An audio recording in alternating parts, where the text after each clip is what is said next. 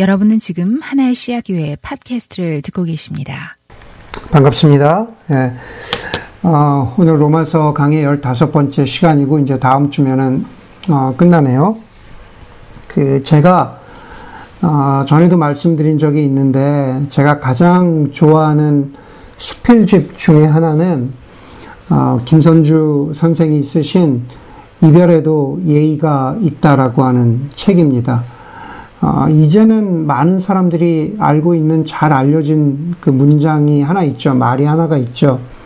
어, 입은 닫고 지갑은 열어라. 라는 그 말을 들어보신 적이 있을 것 같은데, 저는 그 책에서 어, 그 문장을 처음 어, 접했습니다. 어, 참 어, 기가 막힌 문장이다. 그런 생각을 했습니다. 입은 닫고 지갑은 열어라. 예, 그런데 여전히 저는 개인적으로는 입을 많이 열고 어, 그만큼 지갑은 열지 못하는 그러한 인생을 살고 어, 있습니다. 그래서 요즘에 제가 나이가 먹어갈수록 그 좀 다짐하는 게 하나가 있어요. 아, 여러분들을 교우들을 만나면은 만나기 전부터 이렇게 운전하고 가면서 의식적으로 그 생각을 좀 많이 하거든요. 아, 말을 많이 하지, 말을 많이 하지 말자. 어, 입은 닫자. 아, 그렇게 좀, 좀 생각을 많이 하는데, 어, 잘 안 되네요. 잘 안 돼서 집에 오는 길에, 아, 오늘도 내가 너무 말을 많이 했구나. 라는 그, 그런 후회를 한 10번 만남 중에 한 8번쯤 하는 것 같아요. 그래서 여러분들 가운데 누군가, 아, 목사님 왜 이렇게 말이 많으셔? 그런 그 8번의 경험이 있으시다면, 8번 중에 한 번의 경험이 여러분 가운데 하나라면 아, 참 죄송하게 죄송하게 생각합니다. 아, 유명한 영화 감독이죠. 팀 벌튼이라는 사람이 있는데 팀 벌튼의 그 영화 중에 빅피쉬라는 그러한 영화가 있어요. 그 빅피쉬라는 영화가 있는데 그 영화의 마지막에 보면은 마지막 장면에 이런 대사가 나와요. 사람이 자기 이야기를 아주 많이 하면 자신이 그 이야기가 된다라는 구절입니다. 그리고 나서 이런 대사로 이어지는데요. 어, 그 사람이 죽은 뒤에도 이야기는 남아있다. 그런 식으로 그는 불멸의, 죄, 불멸의 존재가 되어간다라고 영화는 끝을 맺습니다. 그 빅피쉬라는 영화, 영화를 보면은요, 영화 속의 주인공이 어, 젊었을 때 그 결혼 금반지로 그 결혼 금반지를 미끼로 해서 거대한 물고기를 잡는 그러한 믿지 못할 이야기로 시작해요. 자기가 직접 금반지로 물고기를 잡았다는 겁니다. 뭐, 그리고 그 인생을 살면서 아주 그냥 너무너무 어메이징한 그런 믿기 힘든 스토리를 많이 남깁니다. 주인공의 아들은요, 아버지가 얘기해 준 그 이야기들이 모두 그 페이크 스토리, 가짜, 가짜 이야기라고 어, 생각하면서 아빠 이야기를 믿지 않아요. 그런데 마지막에 그 아버지의 장례식에 그 이야기가 지어낸 이야기가 아니라 정말로 살아있는 이야기라는 것이 좀 프루브가 되는 아, 그러한 영화의 끝맺음이 있습니다. 아마 빅피쉬라는 영화를 보신 분들은 기억하실 거예요. 아마 보시지 않은, 않은, 않은 분들은 한번 꼭 볼 수 있으면 좋겠어요. 그래서 영화 마지막에 그 주인공의 아들을 비롯해서 어, 많은 사람들의 마음 속에 그 이야기가 남아 있고 그리고 그 이야기 속에서 그 주인공인 그 사람은 불멸의 존재, 다시 말해서 기억되는 존재가 되어 간다라는 굉장히 어, 참 좋은 영화입니다. 제가 꼭 추천하는 영화예요. 여러분 예수님은 복음서를 보면은요, 예수님은 많은 얘기를 하시고 또 예수님이 하셨던 이야기와 얼라인 되는 그러한 삶을 사셨습니다. 예수님 이야기는 곧 복음의 이야기고 예수님 이야기는 곧 하나님 나라 이야기죠. 하나님 나라 복음이라는 것은 아, 우리 인간을 포함한 이 온 세상이 온 우주가 어떻게 시작되고 그리고 어떻게 망가졌으며 그 망가진 하나님 나라를 예수님이 어떻게 회복시키실 뿐만 아니라 완성하실 건가에 대한 이야기가 결국 복음입니다. 예수님은 그 이야기와 삶을 보여주셨을 뿐만 아니라 이 땅 가운데 교회와 그리스도인을 남겨두셔서 그분의 이야기가 불멸의 이야기가 되도록 그분의 이야기가 계속 기억되는 이야기가 되도록 하셨습니다. 예수님이 남기신 사람들 중에 바로 오늘 사도 바울이 나오죠. 사도 바울이 대표적인 사람입니다. 바울은요, 많은 이야기를 했는데 그 이야기를 하고 또 그대로 살면서 자기 자신이 바울 스스로가 복음의 이야기가 되었습니다. 그리고 바울이 남긴 이야기들도 사라지지 않는 이야기가 되어서 지금 우리가 저와 여러분들이 보고 들으면서 도전과 은혜를 누립니다. 입은 닫아라. 저 입을, 입을 닫겠다라는 것은 이야기를 하지 않겠다라는 것, 것입니다. 그러나 맹목적으로 단순하게 그럴 수만은 없는 겁니다. 해야 할 이야기가 있고 하지 말아야 할 이야기가 있습니다. 바울의 경우는 해야 할 이야기이고 그리고 우리가 들어야만 됐던 이야기입니다. 여러분, 우리는 지난주 설교의 연장선상에서 오늘 바울이 말하고 있는 로마서 15장의 첫 부분을 봐야 돼요. 지난주 설교 기억하십니까? 여러분, 지난주 설교에서 제가 사랑으로 용납하고 사랑으로 분별하되 우리가 무엇을 할 수 있다라는 자유보다도 중요한 것은 14장 20절이 말하는 것처럼 하나님이 이룩해 놓으신 것, 다시 말해서 하나님이 이룩해 놓으신 것이 무엇입니까? 교회죠, 교회. 하나님이 이룩해 놓으신 주님의 몸된 교회와 그 교회를 만들어가는 교회 형제 자매들의 영적인 성숙이 나의 확신이나 나의 자유나 나의 누림보다도 훨씬 더 중요한 것이라고 말씀드렸어요. 그게 14장의 핵심이에요. 그것을 사도 바울이 이야기를 이어가면서 참된 공동체의 영적 성숙이 뭐냐? 오늘 3절에 보면은요. 오늘 3절 우리가 읽었죠? 3절에 보면은 자기에게 좋을 대로만 하지 않는 것이래요. 내 마음대로 하지 않는 것, 내가 할 수 있지만 자기 좋을 대로 하지 않는 것. 오히려 형제자매의 유익과 덕을 구하는 것이라고 바울이 그렇게 말해요. 그러면서 바울이 그리스도께서 그렇게 하셨다 그래요. 다시 말해서 예수님께서 자기 좋을 대로 하지 않으시고 우리의 유익을 먼저 생각하셨다 그럽니다. 우리 읽지 않았지만 여러분 성경 펴고 계시면 성경 오픈해 놓고 계시면 보세요. 5절 6절에 여러분이 예수 그리스도 예수를 본받아 같은 생각을 품게 하시고 한 마음과 한 입으로 이렇게 말합니다. 자기 좋을 대로 하지 않으신 예수 그리스도를 본받는 것, 그게 바로 교회의 모습이라는 겁니다. 그러고 나서 우리가 그 예수를 본받아 한 마음을 품어야 한다고 이렇게 말합니다. 우리가 한 마음을 품어야 한다. 그 마음 누구의 마음입니까? 그 마음은 목사인 제 마음이 아니에요. 뭐 여러분 개개인의 마음이 아닙니다. 예수님의 마음이죠. 예수님의 마음을 우리가 품어야 한다라는 겁니다. 빌립보서 2장에 보면은 예수님의 마음에 2장 빌립보서 2장 5절에 보면 예수님의 마음에 대해서 말하고 있죠. 여러분 이 마음을 품으십시오. 그것은 그리스도 예수의 마음인데 그 마음은 어떤 마음이냐?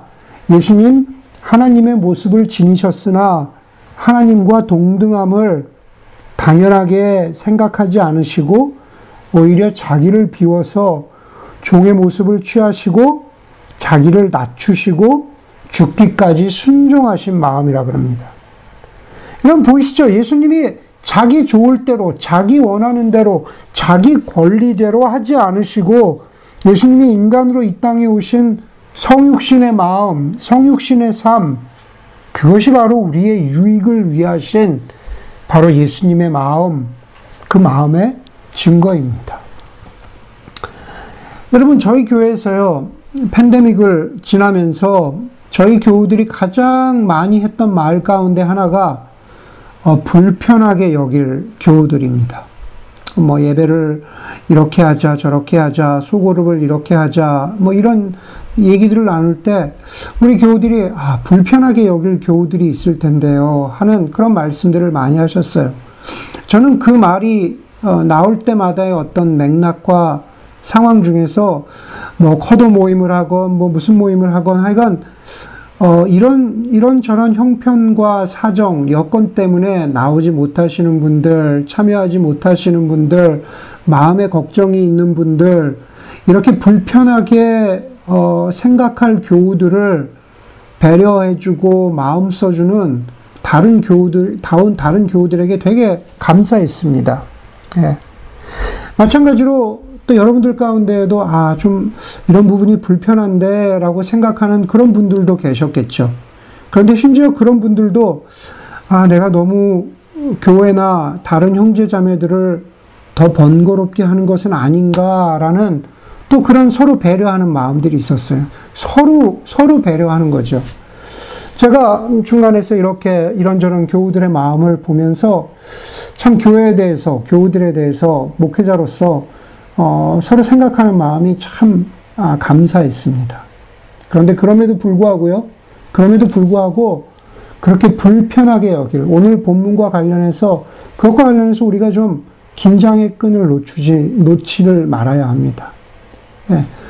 혹시 어떤 경우에는 그 불편함이라고 하는 것이 오늘 3절처럼 자기 좋을 대로 혹은 내가 하고픈 혹은 내가 되고픈 그러한 어떤 내 마음의 이기심에서 나온 생각들은 아닌지, 그러한 마음은 아닌지, 우리가 인간이기 때문에, 우리가 인간이기 때문에, 연약한 인간이기 때문에 늘 그러한 마음을 살펴야 합니다. 그것이 바로 오늘 14장과 오늘 15장 13절까지 말하고 있는, 바울이 말하고 있는 핵심이에요. 예, 교회를 향해서 실질적인 조언을 주고 있는 거죠. 그러고 나서 바울이 14절부터 이제는 이 편지를 마무리해요. 이제 16장까지 이제 얼마 안 남았어요. 네, 마무리하고 있거든요. 그러면서 지금까지 뭐, 어, 달리 자기 이야기를 좀 많이 합니다. 자기 이야기를 많이 해요. 요즘에 들어보셨죠? 어, 뭐, 라떼는 말이야. 원래, 라떼는 말이야 인데 뭐, 그렇게 바꿔서 하죠. 라떼는 말이야. 뭐, 예, 예전 어른들은, 와, 내가 소시적에, 뭐, 내가 왕년에, 내가 왕년에 잘 나갔대. 어, 이런 얘기랑 똑같은 말이죠. 여러분, 바울도 그럴까? 바울도 지금 내가 왕년에 잘 나갈 때, 라떼는 말이야. 바로 이런 이야기를 하고 있는 것일까? 아니라는 겁니다. 바울은요, 지금 자기 이야기를 하고 있는 게 아니에요. 자신의 인생을 사용하신 하나님 이야기를 하고 있는 겁니다. 6절에 로마 교회를 향해서 여러분 한 마음 그리스도의 마음을 나와 함께 갖기를 원합니다. 라고 말하는 것이 그것이 바로 15장의 뒷부분이거든요. 15장 뒷부분에서 바울이 한 말은 예, 딱두 가지로 요약돼요. 예배와 증거. 뭐 영어로 얘기하, 자면 굳이 worship and witnessing이죠. 예배와 증거입니다. 먼저는 어, witness, 증거에 대해서 말하고 있어요. 바울이 자기 이야기를 많이 하는, 자기 이야기를 하는데 제가 지금 그것은 하나님 이야기라고 말씀드렸어요. 바울이 16절에, 16절에 보면은요, 하나님께서 나로 하여금 이방 사람들에게 보내심을 받은 그리스도의 일꾼이 되게 하셨습니다. 라고 말하죠. 자신의 사도됨에 말해요. 그런데 16절 그 전에 15절과 16절 전반부에 더 중요한 구절이 나옵니다. 뭐냐 하면은 하나님께서 내게 주신 은혜를 힘입어서 하나님께서 이 은혜를 내게 주신 것은 그렇죠? 여러분 바울의 이야기에 자기 과시나 자기 자랑이 없습니다. 어, 뭐 내가 얼마나 지식이 많고 뭐 바울 같은 경우에는 내가 얼마나 가말리엘과 같이 어떤 잘 알려진 유대 율법 학자의 제자이고 하는 이런, 이런 말들이 없어요. 자신의 지나간 것들은 지나갔습니다. 예. 그저 모든 것이 바울이 하나님의 은혜라고 할 뿐입니다. 여러분요, 지금 우리가 살고 있는 세상은 저를 포함해서 자기 얘기, 자기 과시, 자기 자랑을 가장 많이 하는 사람 누구, 누군지 아십니까? 목사거든요. 내가 이만큼 하고, 내가 뭘 했고, 내가 뭘 했고, 예. 여러분, 그렇게 자기 얘기를 하지 못해서 안달난 이 세상에서 바울이 뭐라 그럽니까? 그리스도와 복음을 말하거든요. 하나님께서 내게 주신 은혜를 힘입어서, 그렇죠? 바울의 이야기에서 바울은 사라지고 나를 사용하신 하나님의 은혜를 말합니다. 내가 여기까지 온 것은 모두 하나님의 은혜다라고 고백합니다. 여러분, 제가 여러분들과 오늘 첫 번째로 나누고 싶은 것은 그거예요. 바울처럼 예, 우리 자신의 이야기를 우리는 하게 되죠. 그렇죠. 그런데 우리 자신의 이야기란 것이 내가 무엇을 했고, 내가 얼마를 벌었고, 내가 지금 얼마나 중요한 일을 하고 있고, 내가 무슨 어떤 사역을 하고 있고, 이런 것들이, 이런 것들이 중요한 것이 아니라, 그래서 하나님이 나에게 이런 은혜를 주셨습니다. 이런 깨달음을 주셨습니다. 그렇죠? 이런 열매를 주셨습니다. 이런 어, 내 마음을 돌아보게 하는 이런 회개의 마음을 주셨습니다. 예, 나의 교만을 보게 하셨습니다. 어, 나를 빚어가셨습니다. 어, 내가 이렇게 고민하는데 하나님께서 나에게 이런 지혜를 주셨습니다. 여러분, 그런 게 우리 이야기가 되어야 하지 않겠냐라는 겁니다. 예, 저와 여러분의 삶 속에서 예, 저도 입을 열고 이야기를 하고 여러분도 입을 열어 수많은 이야기를 하는데 바로 이렇게 하나님이 주신 은혜, 깨달음, 회개, 겸손, 사랑, 긍휼 여러분 그러한 것들을 마지막으로 나누신 적이 언제입니까? 예. 오늘 본문 가운데 보니까 사도 바울이 또 자신의 이야기 가운데 자기의 소명을 말하고 있어요. 자신의 소명. 그렇죠? 나로 하여금 이방 사람에게 보내심을 받게 하셨다. 그게 바로 바울의 소명이죠. 바울의 사도직은 이방 사람을, 유대 사람을 위한 것이 아니고요. 이방 사람을 위한 그러한 사도였습니다. 자, 바울은 어, 자신이, 자신에게 주어진 복음이 이방 사람을 위한 것임을 분명히, 분명히 알고 있었던 거죠. 자, 뭐 설교에도 잠깐 지나가면서 얘기하고 또 개인적으로는 뭐 몇몇 분에게 그런 이야기를 드린 적도 있는데, 제가 지난 몇 년간은 뭐, 뭐, 여기서 뭐 와서 뭐 코스타에서 뭐 이것을 도와달라, 뭐 이렇게 그런 외부에서 사역 요청이 와도 뭐 제가 이렇게 뭐 노하고 거절했거든요. 아, 나름의, 나름의, 어, 개인적인 이유가 있었는데, 그런데 사실 지난 몇 주간 제가 다시 그 주제를 가지고 한번 생각해 보았습니다. 내가 왜 밖에서 뭔가를 부탁하면은 내가 왜 그것을 거절할까? 어, 예전에 내가 생각한 이유가 있었지만 지난 2, 3주 동안에 제가 생각하면서 어, 도달한 결론은 그겁니다. 제가 제가 지금 부름받은 부름의 자리, 소명의 자리는 여기 제, 여기 지금 하나의 씨앗교회라는 사실입니다. 음. 저는요, 그 이상을, 제가 얻은 결론은 그거예요. 제가 그 이상을 섬길 능력도, 여력도 예, 저에게는 없다라는 것을 제가 몇 주 동안에 깨달았습니다. 어, 누군가를 영혼을 섬긴다는 거는요, 섬긴다는 거는 그냥 막 가서 말씀만 전하고 뭐 그냥 이렇게 하는 게 아니거든요. 예, 정말 영혼을 케어해야 되는 것인데, 아, 제가 그럴, 그럴 능력이나 여력이 지금 없구나. 지금 내 소명의 자리가 여기구나. 라는 것을 아, 깨달았습니다. 바로 여기가 하나님이 저에게 주신 부르심의 자리라는 거죠. 그러면서 이 오늘 구절을 대했습니다. 바울을 이방 사도로, 바울은 이방 사람을 위한 사도로 부르심을 받은 것처럼. 어, 제가 제 자신을 계속 돌아봐야죠. 어, 제가 그런 생각을 하면서 제 소명에 대해서 그런 생각을 하면서 요즘 유행하는 confirmation bias, 확증 편향인가? 그런 생각도 사실 좀 어, 해보았습니다. 음, 뭐, 잘 모르겠어요. 그러나 현재로서 저 개인적인 결론은 그렇습니다. 우리 모두에게 하나님이 주신 소명의 자리가 있죠. 저 vocation, 그것은 라틴어 vocare라는 단어에서 비롯됐죠. 예, 저는 목회자로 또 여러분들은 여러분들에게 주신 소명의 자리가 있습니다. 그런데 소명, 콜링이 그냥 단순히 먹고 사는 잡과는 다른 것은 바로 그 소명의 자리가 또 더불어서 위트니스, 증인, 증거의 자리가 되어, 되어야 한다는 겁니다. 예, 서로의 배우자에게, 어, 어, 여러분, 여러분 자녀들이 있다면 자녀에게, 가까운 가족에게, 가까이 사는 뭐 선후배가 있다면 선후배에게, 직장 동료에게, 아이들의 학교, 유치원, 친구, 부모들에게 누가 되었건 조금만 관심을 가지면 복음을 증거해야 할, 그렇죠? 복음을 증거해야 한다고 하니까는 여러분들이 무슨 사형리를 외워서 혹은 복음의 내용을 달달달 외워서 그렇게 해야 되는 것처럼 하는 부담들을 갖는데 제가 좀 말을 바꿀게요.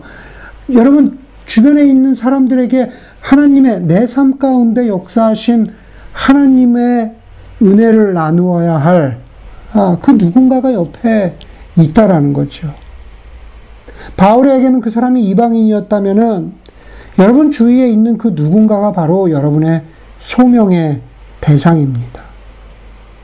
네, 그 누군가의 관심과 불안을 공감해주고 경청해주는 것, 사람을 수단이나 도구로 여기지 않지만 거기서 끝나는 것이 아니라 그 사람에게 바로 하나님의 형상이라는 것, 이전 것은 지나갔으니 보라 새 것이 되었도다라고 하는 그 사람 안에 있는 그 새로운 창조, new creation에 관한 그 복음의 선물을 알려주는 것.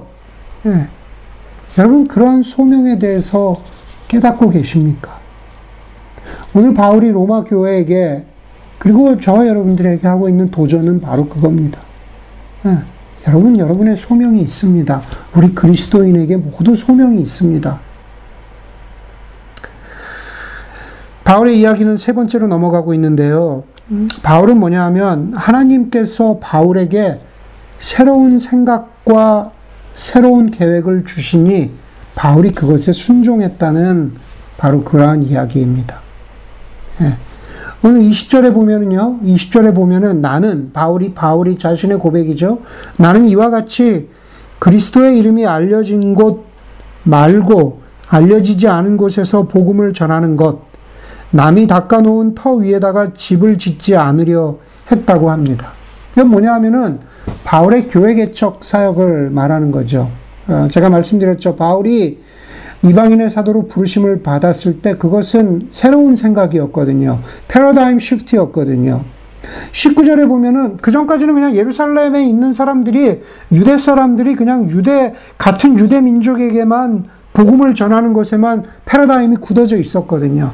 그런데 안디옥 교회가 시작되고 그리고 안디옥 교회가 바울과 바나바를 파송하면서 하나님께서 바울이라는 사람을 통해서 새로운 패러다임을 주셨어요. 그러면서 19절에 뭐라 그래요? 하나님이 바울을 예루살렘에서 일루리곤까지, 예, 지금 일루리곤은 지금 어디냐 하면 발트에, 유고슬라비아, 남쪽 유고슬라비아, 보, 보스니아 이런 쪽 있잖아요. 예, 지금 그쪽이야. 그 아드리아 해라고 죠 에이드리안 해. 그쪽. 예, 그쪽, 그쪽까지. 예.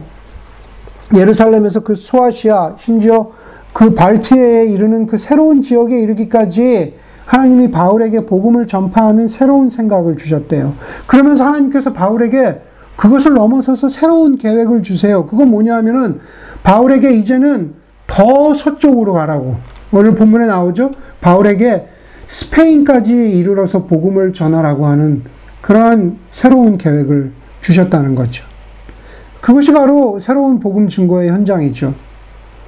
그런데 여러분, 오늘 본문에 보면요. 바울이 갑자기 25절에서, 25절에서 나는 지금 성도들을 돕는 일로 예루살렘으로 갑니다. 라고 합니다.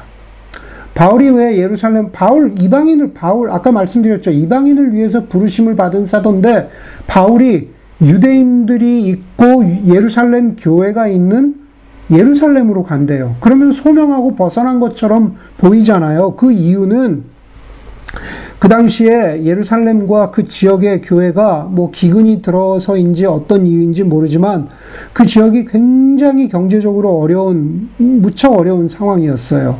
그래서 바울이 아, 자기가 개척한 이방 지역에 있는 교회들이 어, 예루살렘 교회를 위해서 헌금을 하거든요. 구제 헌금을 해요. 그래서 그 헌금을 모아가지고 예루살렘 교회로 가서 예루살렘을 도우려고 한다는 그러한 계획입니다. 여러분 보세요.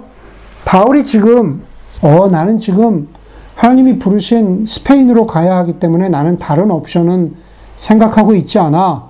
이렇게 바울이 말하지 않아요. 오히려 지금 하나님이 자신에게 주신 계획이 예루살렘으로 가는 일이라면 비록 자신의 인생의 소명은 이방인을 위한 사도로 부르심을 받았다고 하더라도 지금 맡겨진 일에 순종하는 거죠. 여러분, 교회는 어떻습니까? 우리가 보통 교회를 이야기할 때 어떤 유기적인, 올게닉한, 살아있는 공동체라고 부릅니다. 그것을 여러 가지로 해석할 수 있는데요. 거기서 가장 중요한 것은 교회를 유기적으로 이야기한다는 것은 교회는, 교회는 영적으로 유기적인 공동체라는 겁니다. 교회는요, 하나님의 음성에 성령의 인도하심에 민감한 공동체. 그게 바로 유기적인 공동체라는 뜻입니다. 하나님이 어떤 순간순간에 우리 개인의 인생과 우리 공동체의 인생을 하나님이 원하시는 방향으로 이끌어 가실 때 그것을 공동체가 함께 기도하고 분별하고 이렇게 나아가는 것, 그게 바로 영적으로 유기적인 공동체라는 그런 뜻입니다. 여러분, 저희 교회가 후원하는 코스타나 뭐 기독연구원 느헤미야만 보더라도 어떻습니까? 예. 다 시작된 시기는 다르지만 남의 터 위에 집을 짓지 않겠다고 하나님이 주신 소명에 순종하여 하나님이 주신 새로운 생각 위에 순종하여 집을 짓겠다고 한 사역들이 바로 그러한 사역들이잖아요. 예. 어쩌면 우리 가운데에도 그런 하나님의 그런 마음을 주셔서 우리 교회가 시작되었다라고 저는 믿습니다. 그런데 하나님이, 하나님이 우리에게 스페인으로, 그러나 또 어떤 때는 잠시 스페인으로 가는 생각들을 내려놓고 또 우리 개인과 공동체에게 우리를 예루살렘으로 부르실지도 모른다라는 겁니다. 바울이 우리에게 가르쳐 주는 것은요, 그때 우리가 하나님, 하나님의 부르심에 순종하고 있느냐. 그 새로운 계획과 생각 속에 우리가 겸손히 듣고자 하는 마음이 있느냐라는 것입니다. 바울의 이야기는 네 번째로 감사로 이어집니다. 감사로 이어져요. 17절에 보니까 그러므로 나는 하나님을 섬기는 일을 그리스도 예수 안에서 자랑스럽게 생각합니다. 하나님을 섬기는 일을 예수 안에서 자랑스럽게 생각한대요. 여러분, 제가 설교에서 또 개인적인 여러분들과의 대화에서 자주 드리는 말씀이 있습니다. 목회자는, 목회자는 하나님 앞에서나 사람 앞에서 자기가 섬기는 성도들에 대해서 불평하라고 세워진 존재가 아닙니다 라는 구절입니다. 제가 이것을 자주 얘기해요. 네, 자주 얘기해야 그게 제 얘기가 되고 제가 그런 존재가 되거든요. 네, 사람은 저를 포함해서 사람은 누구나 연약하기 때문에 불평할 수 있거든요. 네, 그런데 제가 자꾸 이 얘기를 하면서 제가 어디 가서 어디 가서 다른 사람들에게 우리 우리 교회 사람들이 아닌 다른 사람들에게 교회에 대해서 불평하지 않습니다. 엄밀하게 얘기하면은 불평할 거리가 있는데 불평하지 않는다 이게 아니라 불평할 거리가 그렇게 크게 없어서 그래요. 예, 불평하지 않아요. 여러분들에 대해서 예, 누가 어떻고 누가 어떻고 예, 뭐 그러면서 그 사람에 대해서 불만이나 짜증을 말하지 않습니다. 미움으로 말하지 않습니다. 이렇게 비유하면 어떨지 모르지만은 여러분들은 여러분들은 제가 보기에 여러분들은 마치 어떤 식당의 식당의 메뉴 같은 존재들입니다. 제가 매일같이 가는 식당의 메뉴 메뉴가 마음에 안 들면 어떻습니까? 어떻게 합니까? 그 식당의 메, 메뉴 음식이 마음에 안 드는 거예요. 그럼 제가 어떻게 해야 됩니까? 식당을 바꿔야죠. 가지 말아야죠. 그렇잖아요. 너무 단순한 얘기잖아요. 여러분들이 마음에 안 들고 밉고 아까 소금 얘기를 했지만 우리 아이들한테 제 입맛에 안 맞고 그러면은 해결책은 어, 제 입맛에 맞는 다른 식당을 찾아야 되는 뭐 인간적으로 생각하면 너무 단순한 해결책이죠. 예. 여러분 바울이 여러 교회를 개척했어요. 수많은 교회를 개척했죠. 고린도 교회, 뭐, 뭐, 소아시아에 있는 수많은 교회를 개척했습니다. 바, 그, 그 교회들이 여러분 다 바울의 마음에 들었겠습니까? 네. 서신서 읽어보세요. 여러분 그 교회들이 막 분쟁이 많아가지고 미성숙함이 많아가지고 바울이 굉장히 못마땅한 구석이 있었을 거라는 겁니다. 예. 그런데 여러분, 바울이 불평하지 않아요. 바울이 오히려 안타까움으로 그 교회들을 바라보고 기도하고 가르칩니다. 바울이요, 내가 하나님을 섬겼다라고 하는 그 말은요, 바울이 내가 교회를 통해서 하나님을 섬겼다라는 겁니다. 교회 개척을 통해서 하나님을 섬긴 일을 아주 자랑스럽게 생각합니다. 여러분, 예수님이 사마리아의 수가성 우물가에서 어, 이방인 여자를 만나죠. 그 이방인 여자와 많은 어, 지루한 그리고 긴장되는 대화를 나누신 끝에 결국은 요한복음에 보면은 그 이방인 여자가 변화됩니다. 그 사이에 양식을 구하러 마을로 갔던 제자들이 돌아와서 예수님에게 예수님 우리가 이 빵을 구해 왔습니다. 배고프시죠? 시장하시죠? 예수님 이 빵을 좀 드십시오. 라고 했더니만은 요한복음 4장 32절에서 예수님이 제자들에게 이렇게 말씀하세요. 나에게는 너희가 알지 못하는 먹을 빵이 있다. 나에게는 너희가 알지 못하는 먹을 빵이 있다. 여러분, 이거는요, 예수님이 뭐 제자들 모르게 감추어 놓은 빵이 있다. 이 말이 아닙니다. 그렇죠? 예수님이 그 여자와 만나서 복음을 전하고 예수님이 그 여자의 변화되는 삶을 바라보는 것이 나를 배부르게 했다. 라는 그런 뜻이에요. 내가 만족스럽다. 내가, 내가 그러한 변화되는 삶을 보면서 내가 영적으로 배부르다. 그게 너희가 알지 못하는 양식이 나에게는 있다. 바로 그런 뜻이라는 겁니다. 여러분, 저에게 그런 양식이 있을까?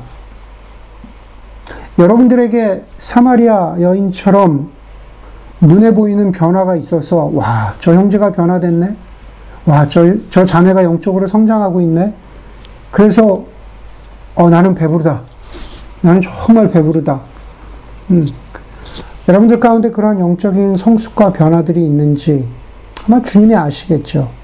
그러나 저는 저희 교회와 교우를 섬기는 일로 하나님을 섬기고 그게 저에게는 감사입니다. 그게 저에게는 그것 자체가 양식이에요. 그것 자체가 빵입니다. 19절에 보니까는 바울이 교회를 개척하면서 이렇게 말해요.